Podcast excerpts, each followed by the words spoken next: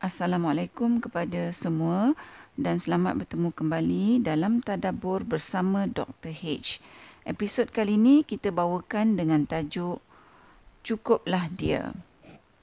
Tadabur uh, kita pada kali ini adalah bagi ayat 3 surah Al-Ahzab iaitu firman Allah yang bermaksud dan berserahlah kepada Allah dan janganlah menumpukan harapanmu kepada yang lain kerana cukuplah Allah menjadi pentadbir urusanmu. Uh, ayat 3 surah Al-Ahzab ini adalah berkenaan apa yang uh, kita sebut sebagai tawakal atau uh, dalam bahasa Arabnya disebut sebagai tawakul yang membawa maksud mewakilkan atau menyerahkan. Jadi kalau kita lihat ayat 3 surah Al-Ahzab ni Allah memerintahkan kita uh, untuk menyerahkan diri kita dan segala urusan kita hanya kepada Allah. Uh, iaitu kita ni mengambil Allah sebagai wakil bagi diri kita dan juga semua urusan kita. Uh, dalam ayat 3 surah Al-Ahzab ni juga Allah memberitahukan kita sebab kenapa Allah memerintahkan kita untuk menyerahkan diri kita dan urusan kita kepada Allah ha, iaitu bahawa kita ni tak memerlukan pergantungan kepada yang lain selain daripada Allah untuk mentadbirkan urusan kita. Ha, apabila kita menyerahkan urusan kita kepada Allah, maka kita tak perlu lagi lah susah hati, ha, kita tak perlu risau ha, kerana siapakah yang lebih baik lagi kan yang boleh ha, kita serahkan urusan kita ha, untuk mentadbirkan urusan kita selain daripada Allah yang maha berkuasa di atas segala sesuatu. Baiklah, ah, kita dah tahu bahawa dalam hidup kita ni semua urusan kita ah, kita letakkan di dalam tangan Allah iaitu kita jadikan Allah sebagai pentadbir urusan kita ah, dan kita ni tak menyengutukan penyerahan kita kepada Allah ni dengan yang lain iaitu penyerahan kita yang sebulat-bulatnya kepada Allah. Jadi apakah maksudnya kita ni menyerahkan diri kita dan keseluruhan semua urusan kita semata-mata kepada Allah sebagai tempat kita menggantungkan diri dan urusan kita. Ha, maksudnya kita ni mengambil Allah sebagai pentadbir urusan kita iaitu kita menyerahkan segala urusan kita kepada Allah setelah kita ni melakukan apa yang patut kita lakukan bagi urusan ha, kita yang kita serahkan kepada Allah tu. Ha, jadi berserah kepada Allah untuk mentadbirkan urusan kita ni bukanlah bermaksud bahawa kita ni tak payah berusaha. Ha, kita serah je pada Allah. Atau kita ni tak payah melakukan apa-apa ha, yang kita perlu lakukan bagi ha, sesuatu urusan tu ha, dan kita serah terus kepada Allah tak payah buat apa-apa dah. Ha, contohnya ya kalau kita ni seorang pelajar ha, tanpa kita ni berusaha terlebih dahulu ha, dengan kita ni belajar rajin-rajin, belajar dengan ha, teknik pembelajaran yang betul dan sebagainya lah. Ha, maka kita ni ha, mengambil konsep menyerahkan urusan kita sebulat-bulatnya kepada Allah dengan cara yang amat cetek Ha, dan dengan tu kita serahkan urusan ha, macam dalam contoh pelajar ni menyerahkan urusan peperiksaan dia kepada Allah begitu saja. Ha, dan pada masa yang sama pelajar ni expect ha, untuk berjaya dalam peperiksaan walaupun hakikatnya dia tak berusaha, dia tak belajar ha, dan dia tak melakukan apa yang patut untuk membolehkan dia tu berjaya dalam peperiksaan. Ha, bila keputusan keputusan periksa dia tak bagus, ha, setelah kononnya dia ni uh, dah bertawakal kepada Allah, ha, walaupun hakikatnya dia tak berusaha seperti mana yang dia patut berusaha. Jadi bila keputusan periksa dia tak bagus, dia pun salahkan Allah sebab keputusan dia tak baik. Ha, padahal ini adalah salah dia sebab dia yang tak berusaha. Um, dia bertawakal saja. Ha, begitu jugalah kalau ha, kita sakit, ha, kita pergilah berubat. Ha, buatlah apa yang patut uh, untuk kita ubati penyakit kita tu. Ha, dan sambil kita berusaha mengubati penyakit kita tu, ha, kita bertawakallah kepada Allah. Kita serahkan pada Allah untuk mentadbir urusan yang kita sedang usahakan tu. Ha, macam itulah juga para pendengar. Eh. Contohnya kalau kita ni terserempak dengan harimau. Ha, jangan tunggu. Larilah. Ha, sambil kita berlari tu, kita bertawakal kepada Allah, memohon Allah menyelamatkan kita. Ha, kita uh, jangan tunggu dan tawakal pada Allah dengan kepercayaan bahawa kalau kita tak lari, kita tunggu saja harimau tu takkan uh, makan kita. Ha, sebab kalau kita tunggu, kita tak lari, memang kita ni sendirilah yang menyediakan diri kita untuk dimakan oleh harimau tu.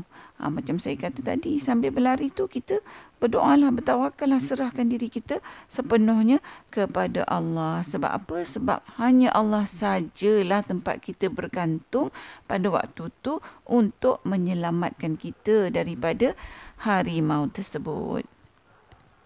Jadi para pendengar, menyerahkan urusan kita kepada Allah uh, tanpa terlebih dahulu berusaha tu uh, bukanlah uh, yang dimaksudkan dengan kita menyerahkan segala urusan kita kepada Allah Subhanahu Wa Taala sebagai sebaik-baik yang mentadbir urusan kita uh, tanpa kita melakukan apa yang patut kita lakukan terlebih uh, dahulu sebelum kita ni bertawakal menyerahkan urusan kita kepada Allah. Uh, maksud menyerahkan urusan sebulat-bulatnya kepada Allah juga uh, diperjelaskan seperti yang dikisahkan pada zaman Rasulullah sallallahu alaihi wasallam di mana seorang sahabat telah meninggalkan untanya tanpa diikat terlebih dahulu. Uh, ketika ditanya pada sahabat tu mengapa untanya tidak diikat, beliau menjawab, "Saya telah benar-benar bertawakal kepada Allah." Lalu Nabi sallallahu alaihi wasallam tidak membenarkan perlakuan sahabat yang sedemikian tu. Ha, dan baginda sallallahu alaihi wasallam berkata pada sahabat tu ikatlah dan setelah itu baru boleh engkau bertawakal. Ha, saya percaya ramai di kalangan para pendengar yang ha, tahu tentang ha, kisah ni.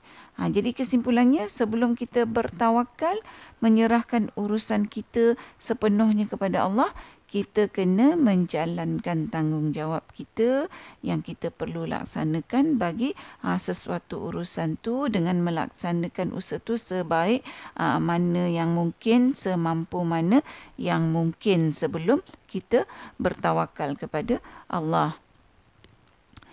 Baiklah, uh, konsep kita perlu berusaha dahulu sebelum bertawakal ni uh, adalah merupakan satu konsep yang memang uh, kita biasa dengar lah kan uh, yang dikaitkan dengan ayat 3 surah Al-Ahzab ni. Uh, saya nak ketengahkan satu lagi uh, perkara uh, yang berkaitan dengan ayat 3 surah Al-Ahzab ni uh, iaitu satu kebiasaan yang uh, ramai antara kita lakukan uh, dalam keadaan tanpa kita sedari uh, apa yang kita lakukan ni uh, merupakan perbuatan yang bercanggah dengan ayat 3 surah Al-Ahzab ni. Uh, jadi apakah uh, perbuatan uh, atau perlakuan ataupun ucapan kita yang kita lakukan dalam kehidupan seharian kita ni yang hakikatnya bercanggah dengan ayat 3 surah Al-Ahzab ni. Uh, para pendengar, saya percaya uh, kita pernah mendengar ataupun uh, mungkin kitalah orang yang uh, mengucapkan ucapan-ucapan seperti contohnya aku tak kisah kalau jadi apa-apa sebab aku ada banyak simpanan dalam bank.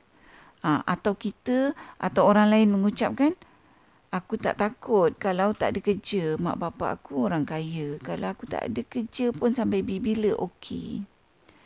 Atau ucapan seperti eh tengok kat luar tu macam nak hujan lebat lah. Ha, tapi aku tak kisah sebab jalan nak balik ke rumah aku tu memang selamat. Ha, ataupun ucapan lain seperti kau jangan takutlah anak kau tu tak dapat kerja. Mesti dapat kerja bagus punya sebab keputusan dia tu hebat.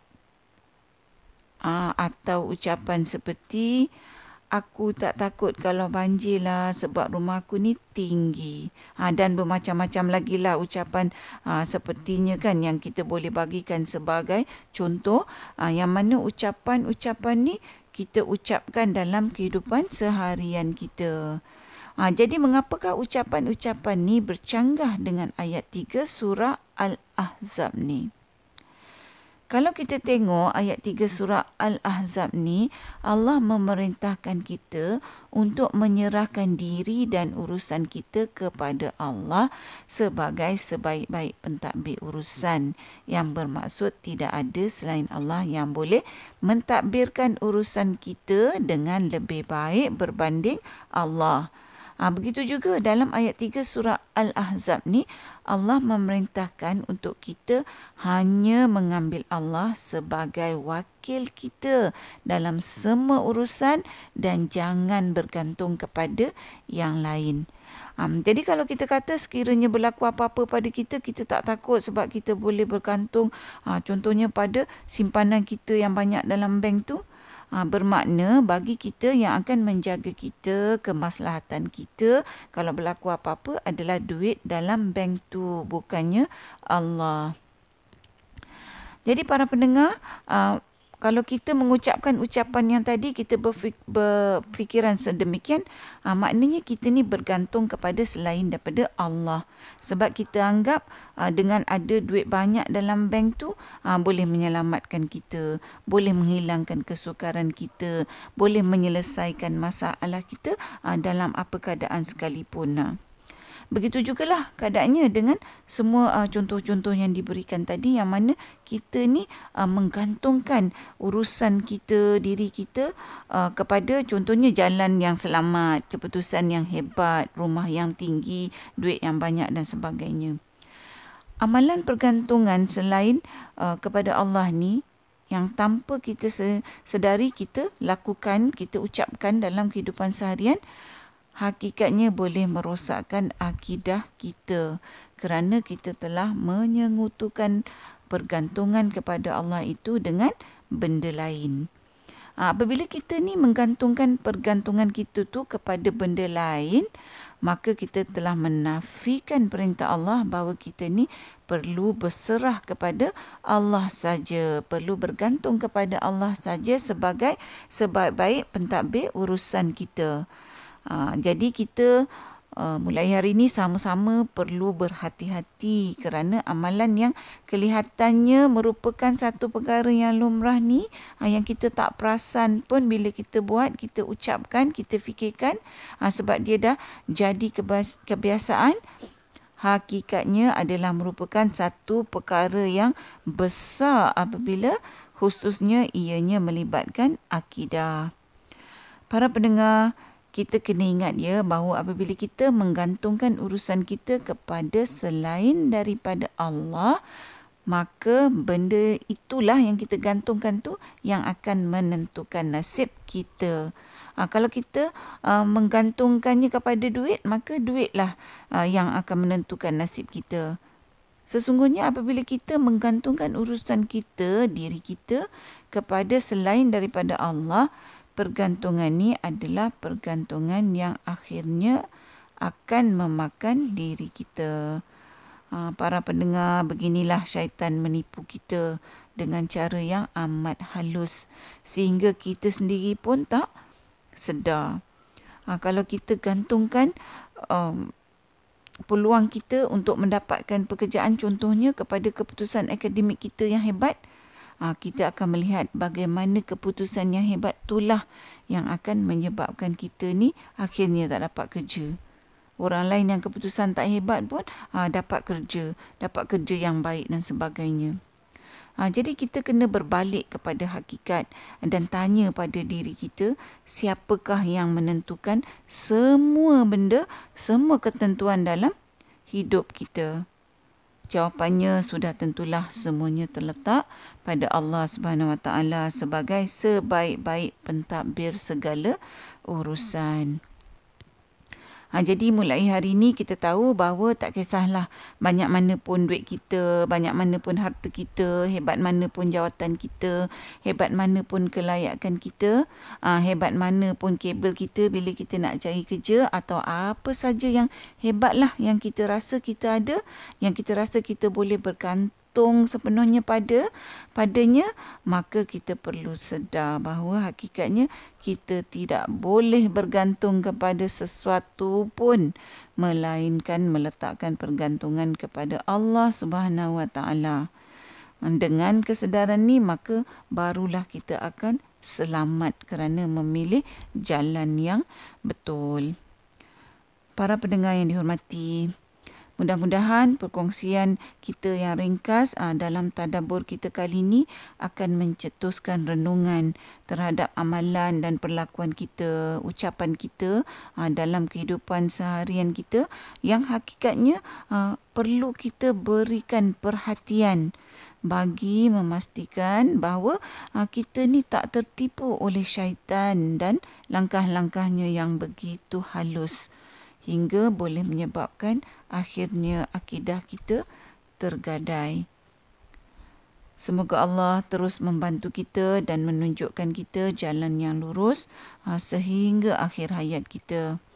InsyaAllah bertemu lagi di episod Tadabur yang seterusnya. Assalamualaikum. Sekiranya anda merasakan bahawa perkongsian tadabur bersama Dr. H ini memberikan manfaat kepada anda, saya ingin mengajak anda untuk menyertai saya bergabung usaha menyemarakkan amalan tadabur Quran dengan memanjangkan perkongsian ini kepada orang lain. Serta jangan lupa untuk tekan butang follow untuk mengikuti episod-episod yang seterusnya. Be Saddened by what you see, I know life can be crazy. A showcase of hypocrisy in the form of piety. It's just one big mystery for you and me. When